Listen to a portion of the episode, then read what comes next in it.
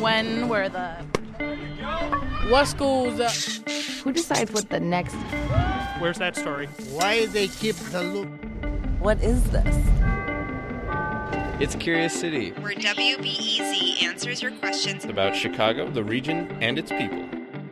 Logan Jaffe, Curious City's multimedia producer here. Every time it snows in Chicago, I dream about Florida. But I can tell you, come wintertime, there are Floridians dreaming of Chicago too. I was one of them. I grew up there, a kid without a snow day, stuck with the hurricanes and mosquitoes while the rest of the country made snowmen and had snowball fights. And I felt left out. So when I saw this question come into Curious City, I thought this one is for me. It's from a classroom of fourth and fifth graders in North Carolina who wanted to know about the quote, snow surplus from the Chicago blizzard of 1967, the biggest snowstorm in the city's history. They heard that some of the snow was somehow shipped down to school kids in Florida, and they wanted the full story the who, the why, the how. I jumped at the chance to investigate because if school kids in Florida really did get snow, honest to God, fluffy, white, perfect Chicago snow day snow in 1967, that'd be a miracle by Florida kid standards. And I want to tell you that miracles really do happen. Let's start back on January 26th, 1967. The windy city of Chicago is white, battered by a furious winter storm which dumped two feet of snow across the Midwest. 68 deaths were traced to the blizzard. 10 foot drifts were a common sight. The city dumped snow anywhere it could parkland, vacant lots, even the Chicago River.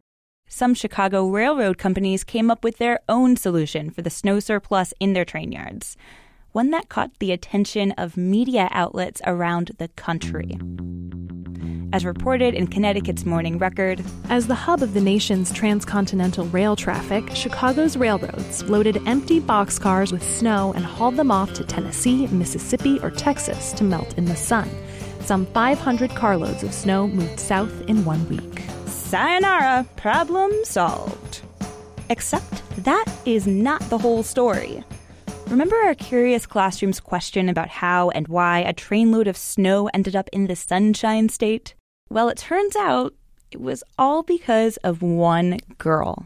That was a big day in my life, and I haven't talked about it to anybody in a long time. Ladies and gentlemen, the Snow Queen, who single handedly brought a freight train of snow to Fort Myers Beach in 1967. Her name is Terry Bell, Terry Hodson at that time. She was 13 years old. Okay, so I'm curious how the whole thing started. Yeah, my family was sitting around one evening watching the nightly news, and you had had a tremendous snowstorm in Chicago, and they said they were actually loading it on empty train cars that were headed south. So I, being the curious child I was, said to my dad, I think I should write him and ask him to send me some down here. And he laughed and said, Yeah, sure, go ahead.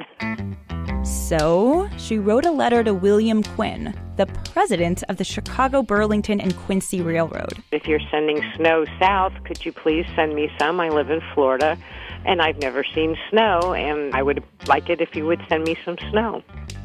Wow. Um, and so, like, as a 13 year old, did you think it was a long shot? Um, oh, I don't know, probably 50 50. But Quinn did get Terry's letter, and possibly sensing a good PR stunt, and possibly out of the goodness of his heart, Quinn said he, quote, sympathized with Terry's plight. So, my parents actually got the phone call, and a few minutes later, after they got off the phone, they called me in and sat me down, and they said, "Do you remember that letter you sent to the railroad about the snow?" And I thought, "Oh dear, I'm in trouble." The look on my father's face, and he started laughing, and he says, "Well, guess what? You're going to get it." and what did you what did you think? um, oh, I was just totally in shock. Then I was, you know, like a kid waiting on Christmas at that point. Here's how it worked. The Burlington and Quincy Railroad already had a line running from Chicago to South Florida. Typically, the trains would leave Chicago empty to pick up fruit in Florida before heading back north in refrigerated cars. So, Honoring Terry's request, Quinn loaded a couple cars full of snow. Needless to say, the media went berserk. Florida gets snow on request. Youth Snow Wish answered. Snow due in Florida soon. Children to see snow first time in lives. Read a week's worth of headlines from Pennsylvania to California. Terry Hodson became a national celebrity, the most popular girl in school that week. and this is the day that the snow came rolling into town. What was the crowd like? Oh, there was probably uh, maybe a thousand people there. It A was, thousand it was, it was crowded. oh my gosh. They actually had me cut the metal seal, the band on the doors to the car, and was there when they slid the door open. But it wasn't quite what I pictured.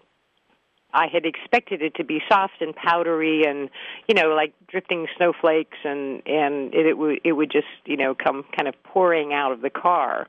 And mm-hmm. unfortunately, after a week's ride in a refrigerator car, was no longer soft powdery snow. It was quite icy. You could still kind of form it a little bit and do something with it. And people were building, trying to build snowmen and throw snowballs and make snow angels and stuff. I guess I, you know, never questioned it as a kid. I just assumed snow was always snow. It was soft and powdery, and it, you know, I always thought it just stayed soft and powdery. I didn't realize that it refroze and turned to ice and things like that. Yep, give a kid from Florida 20 minutes with snow and she'll get as disenchanted as any Chicagoan.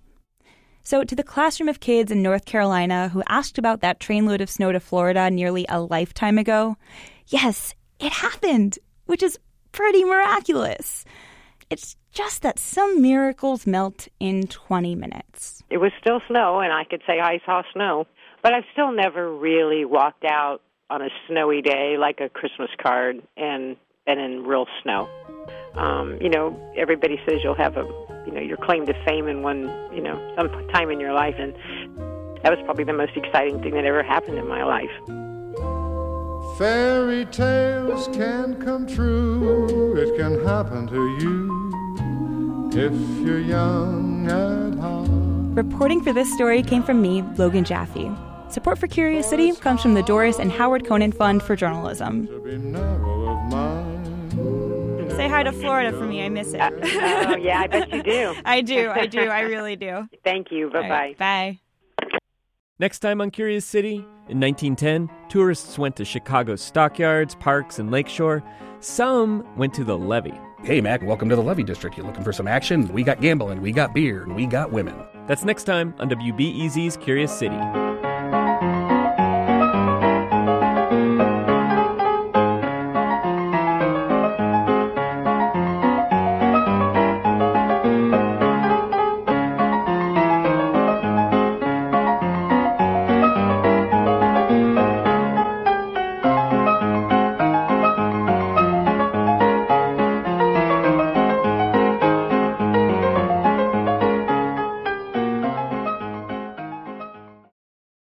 Sometimes you just need a quick overview of the news. Meantime, it was chaos today at the Chicago City Council. A Chicago cop with a controversial past is running for judge. Other times you're looking for a deeper understanding of what's going on in the city. Wow, that's so. No one has asked me that question. The Rundown podcast has all of that, and it's Chicago based, so you know what's up in your neighborhood and across town. Listen to The Rundown wherever you get your podcasts or at wbez.org slash rundown.